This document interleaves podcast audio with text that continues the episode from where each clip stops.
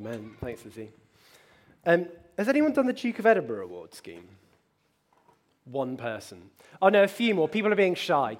Um, I have.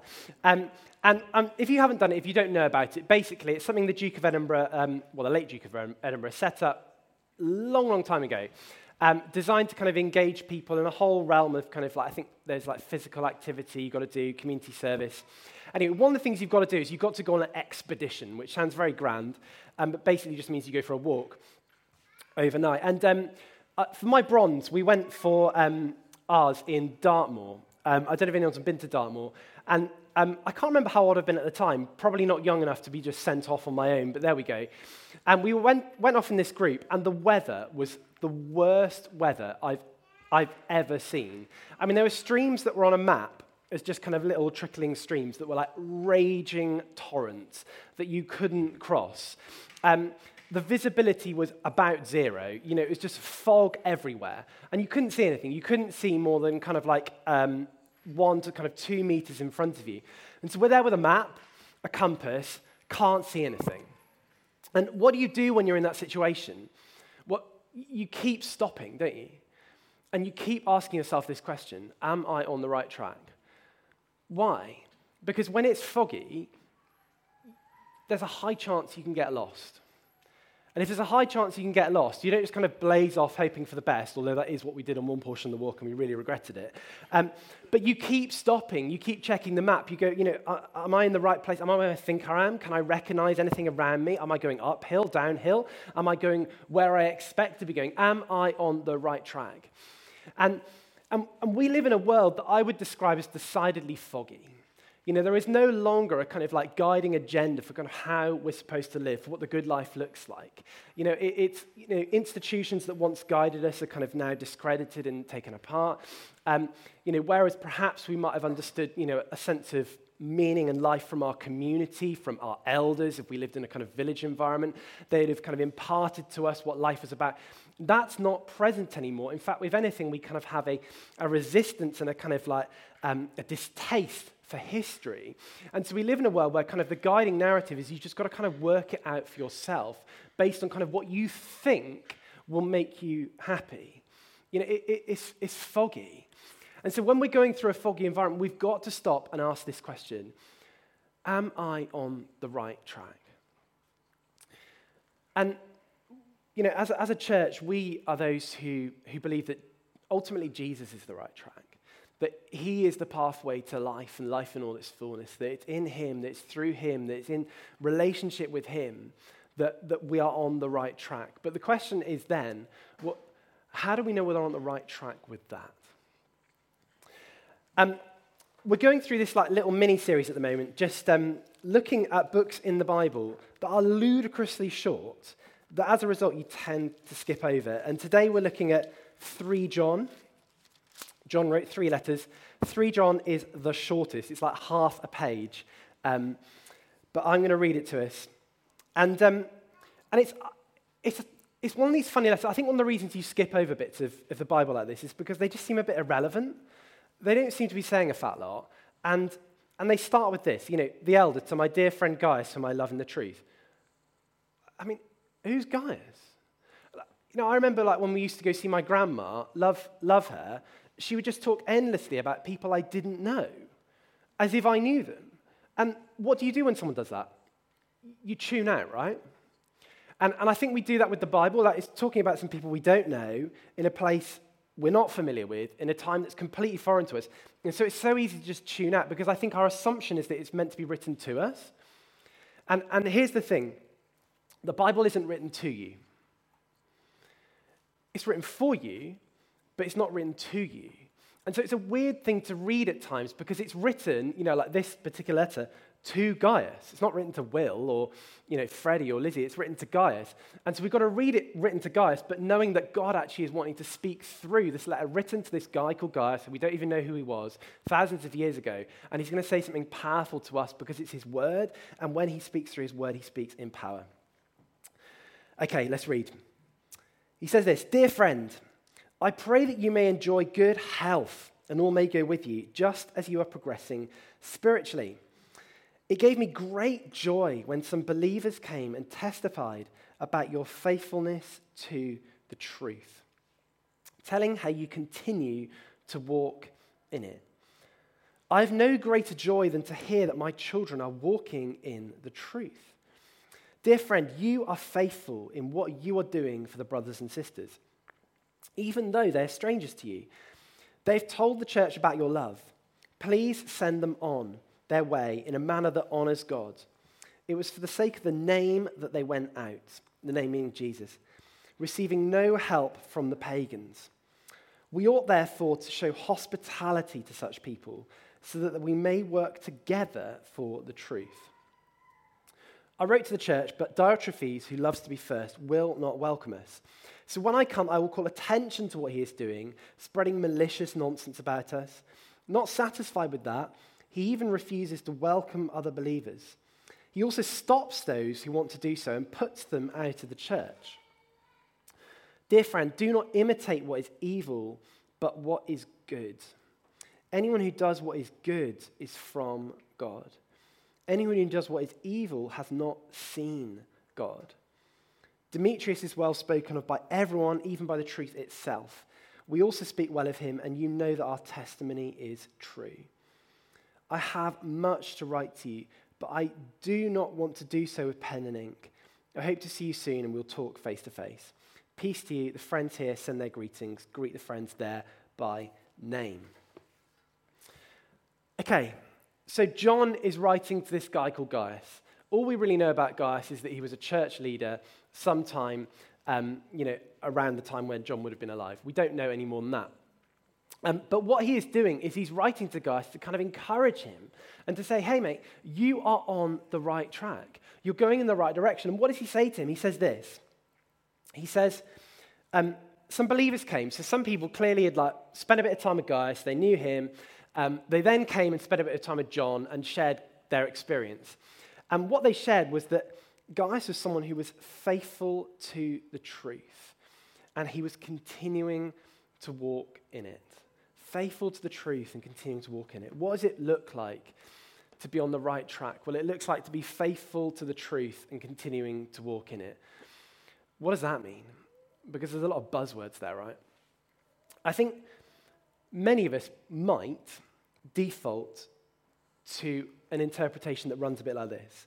What does it mean to be faithful to the truth? Well, it means to keep believing the right things about God, to not kind of like allow them to be compromised in any way, to not allow them to be watered down, to not allow them to be, you know, warped or, or, or kind of doubted, but to stay true to believing these things in a world where there's lots of competing visions. And and I think there's a reason why many of us default to that kind of a view when we read lines like this in Scripture. Um, so, as a church, it's really helpful to understand the things that shape us and influence us, because if you don't understand the things that shape you and influence you, you don't understand necessarily the ways in which you will look through a lens rather than just simply neutrally. We never look neutrally at anything in life, we're always looking through lenses. And as a church at Redland, um, we've been shaped by many different traditions. One of the traditions we've been shaped by is the evangelical tradition. And the evangelical tradition has been massively shaped by a movement in history called the Reformation. Now, if you're not familiar with the Reformation, the Reformation was a time in history where a number of people started looking at some of the practices and teaching of the Catholic Church and, and, and, and reading the Bible for themselves and going, mm, this doesn't line up. Something's gone wrong, something's become corrupted. And, and there was this kind of eh, corruption of truth, of belief, that was exposed that the Catholic Church was teaching things that just weren't true. Uh, you know, for its own end, for, for, the, for the furthering of power, the gaining of money, influence. And, and a number of people, you know, most famously some people like Ulrich Zwingli, um, Martin Luther, John Calvin are kind of like the headliners, um, began to start to speak out. And they began to kind of write about this and campaign about this at great cost to themselves. Because whenever you go up against like um, the titan at the time that was the Catholic Church, you had political um, influence, it had um, spiritual influence. Um, it wasn't just a kind of little thing in the corner. You know, it costs you something. You get ostracized. They've got power. They can make your life pretty difficult. And so these guys absolutely went for it. They absolutely went for it in this pursuit of, of truth. They were completely committed to ensuring that the doctrines of the church were preserved as they truly are. And we are forever indebted to them.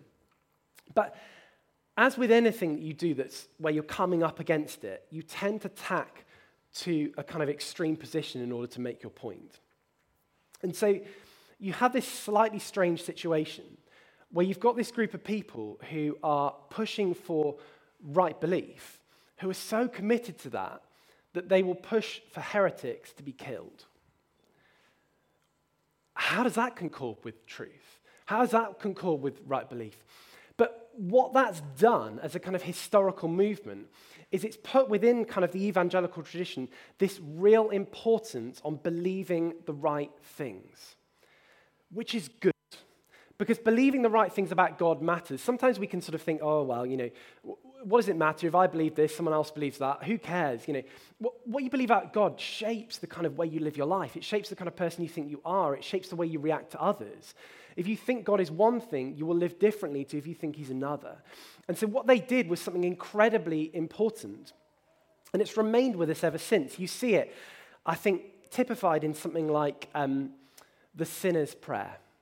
The sinner's prayer was um, a practice made famous by uh, people like Billy Graham in the early kind of 20th century. And these were people who went and did these big evangelistic rallies, preached the good news of Jesus, and invited people to respond. And um, to kind of help people respond to help people kind of have a moment where they became a Christian, they'd encourage people to pray a prayer. And the prayer went something along the lines of um, Dear God, I acknowledge that I'm a sinner um, I believe that Jesus died on the cross for my sins, and I now um, give my life to him. Now, that move, typified by something of that prayer, has massively shaped our consciousness as a tradition to the extent where it's not uncommon to find people who believe that being a Christian is simply about believing the right things. If you believe that Jesus died on the cross, if you believe that um, you know, you're a sinner, well, Bob's your uncle, you're a Christian. It's simply about believing things in your head. And here's the thing believing the right things matters, but believing the right things isn't all that matters. When you track through the New Testament and the Bible in, in, in itself, you always find that when things like belief are talked about, faith are talked about, they're always talked about in a way that goes beyond but includes head knowledge. It's always a much more dynamic, embodied concept. It's about how you live. It's about what manifests itself in action. It's about character formation, the kind of person you're becoming. It's always about more than simply thinking the right things in your head. And that kind of makes sense because, you know, if you think about it, like, so I don't know if anyone's ever done Go Ape. Um, go ape is like a, high ropes thing. You kind of go and you're, you're, you know, five, ten meters up around the trees, and you're just suspended by a kind of safety harness, and you walk around these things. And I remember years ago, I did the one in the Forest of Dean. And you get to this point on the one there, I think it's the one there anyway, um, where there's a jump. You clip onto this bit of rope and you jump and you free fall for a couple of meters before the rope catches you and then you swing into a safety net. And it's completely safe. But I remember being there and um, being with other people, and I was trying to explain to them, you know, the kind of safety features, right? You know, it's, you, you, clip on, it's fine. You know, the rope's got you. You know it's going to catch you. And there were people there who were saying, you know, I, I get that. I believe that. And, and they knew all the right information. They believed all the right facts about the rope, but they wouldn't jump. What's true belief? Is true belief simply believing the right facts, or is true belief the person who's willing to jump off and who will know the rope will catch you?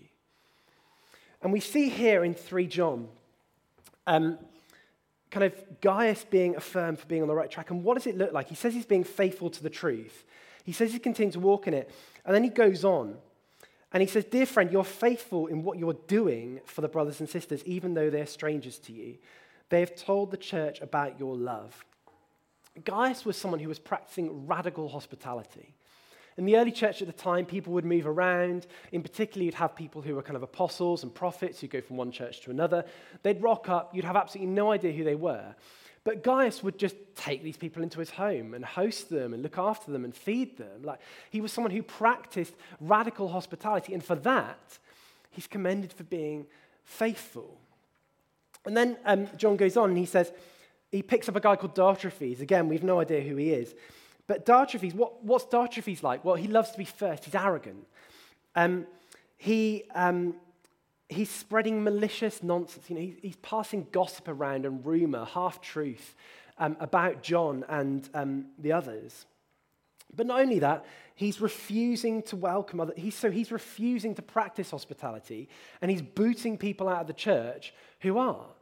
Like, so Diotrephes is the kind of antithesis, if you like, to Gaius. Like Gaius, why is he faithful to the truth? Well, because you see it manifest itself in the kind of person he is and the way he's acting.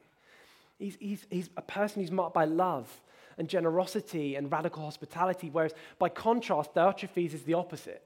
He's mean, he's self centered, he's egotistical, he cares merely about himself, and he's kicking people out of the church as a result.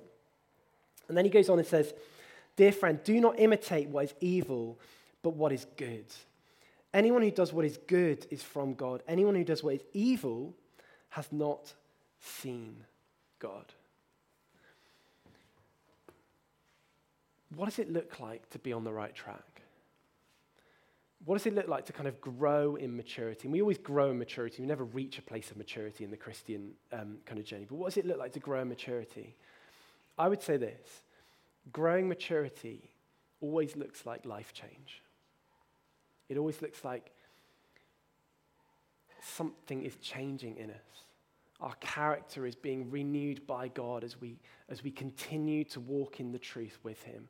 Our actions are continuing to kind of evolve and become more like the way that Jesus would live as we continue to walk in Him. It's something that can be seen, it's something that can be evidenced. You know, are we becoming more loving and caring and gentle and kind and self controlled and generous and compassionate? Or, or, are we becoming increasingly grumpy? And, you know, do we, do we find that like we, we're moaning about more this year than we did last year? Or do we find that we're more marked by joy and peace and contentment? You know, do do we find that we're kind of marked more by generosity or, or do we find that we're increasingly, kind of as the years go by, kind of slowly becoming more kind of financially anxious and constrained rather than generous and open? You know, are we, are we becoming more reactive so that when someone says something to us that's a bit harsh, we just snap? Or are we slowly but surely, year after year, becoming slower to react and respond as Jesus works in us? You know, are we becoming more compassionate and, and, and you know, is our heart ever increasingly for the poor and the marginalized? Or, or do we find that actually we're less interested and we're more concerned about our own things? Do, you know, how do we react when things don't quite go our way in life? You know, what's our first response? You know, is our first response to consider what's best for others, what works for ourselves and what we prefer and what we like? You know, are we changing? Are we changing? And, and that's not necessarily a, something that I think we can see day by day or even month by month. It's more something that we kind of see year by year. But, but Jesus hasn't come simply to change the facts in our head, He's come to transform our lives.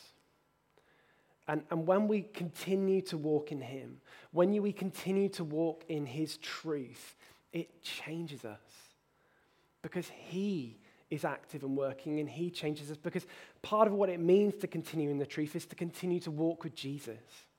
And when you're walking with a person like Jesus, He changes you because He's God, because He loves you, because He's powerful, because He wants to renew you, and because He wants to transform you into the kind of person who can be an ever increasing blessing, a presence of renewal to the world around you. Are we on the right track? What are we experiencing life change? Are we experiencing life change? I want to just end by just giving us a practice that I think can help us in this. I think um, you know, spiritual practices are things that we do, right? I've said this a million times, I'll keep saying it. But they're things we do practically that just open us up to what God wants to do in us. Because we need that. We need something to kind of posture ourselves to what God wants to do, because otherwise it's just like a nice idea that goes away in our heads and, but it doesn't translate into anything. Um, and so we'll be familiar with this because we practice it every week, but the practice of confession is one that I think can really aid us here.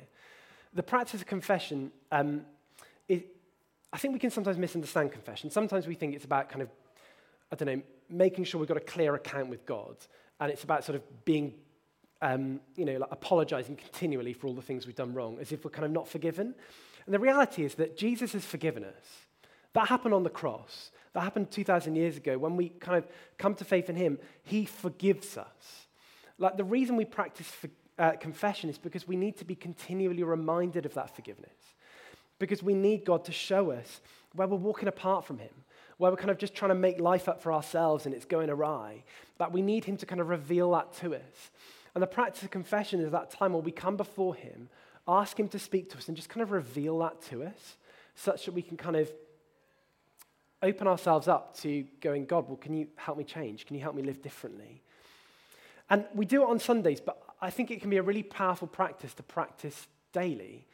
And, and all you need to do is just take like two minutes at some point in your day and just invite God to speak to you and to just show you where today have I kind of missed you? Where today have I kind of walked apart from you, ignored you, tried to make up how to live by myself rather than trusting you to show me? And you listen to what he says and then you kind of just confess it to him. And you do that for a few days and know, fine. But when you practice that over a course of months and years, what starts to happen slowly but surely is, is God just kind of starts to reveal to you the parts of you that are kind of going a different direction to Him. And when He reveals that to you, it, it, the natural thing is that we realize that we need help we realize that we need a savior, and so we call out to him and we say, Jesus, can you help me with this, like, whatever it is, this thing, this anger problem I've got, or this um, you know, area of impatience in my life? Can you help me? And as we start to call out to him in that, he starts to transform us and to change us. And so, practice confession, if you, I don't know why I'm getting my phone out because you won't see this, but I'll pull it up anyway. A really great um, way to do this is, I don't know if anyone's discovered the Lectio 365 app. Amazing. Really, really great app. It's got a two time um, morning and kind of evening time of prayer. Within each, there's a little practice of confession. It doesn't take that long to do, but it's just a really helpful way because I think sometimes if you, if you sit down to just spend time with Jesus by yourself, sometimes you can just get a bit lost, a bit distracted. And it can be really helpful to just have a framework to just hold you so you don't need to think too much, but you can kind of just be with him in that time. Um, Lectio 365 is a great way to do that. If you haven't got a smartphone, this won't help you too much.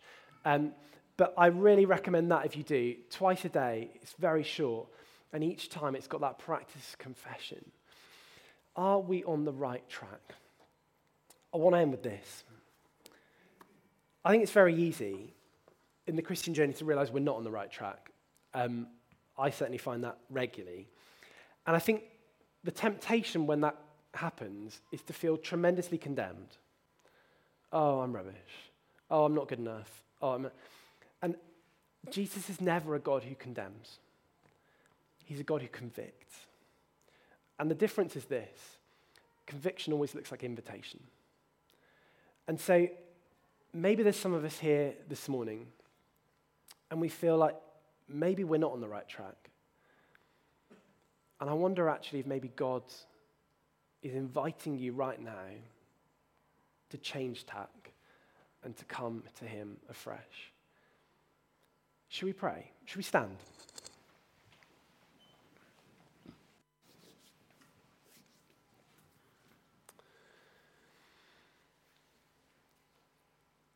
Jesus, I just, just want to invite you to come and, and be with us now. You're already here. You always go before us. Um, as you reminded me this morning, you want to meet with us more than we want to meet with you. And so I just pray you come and just draw close now and draw us back onto that path with you today.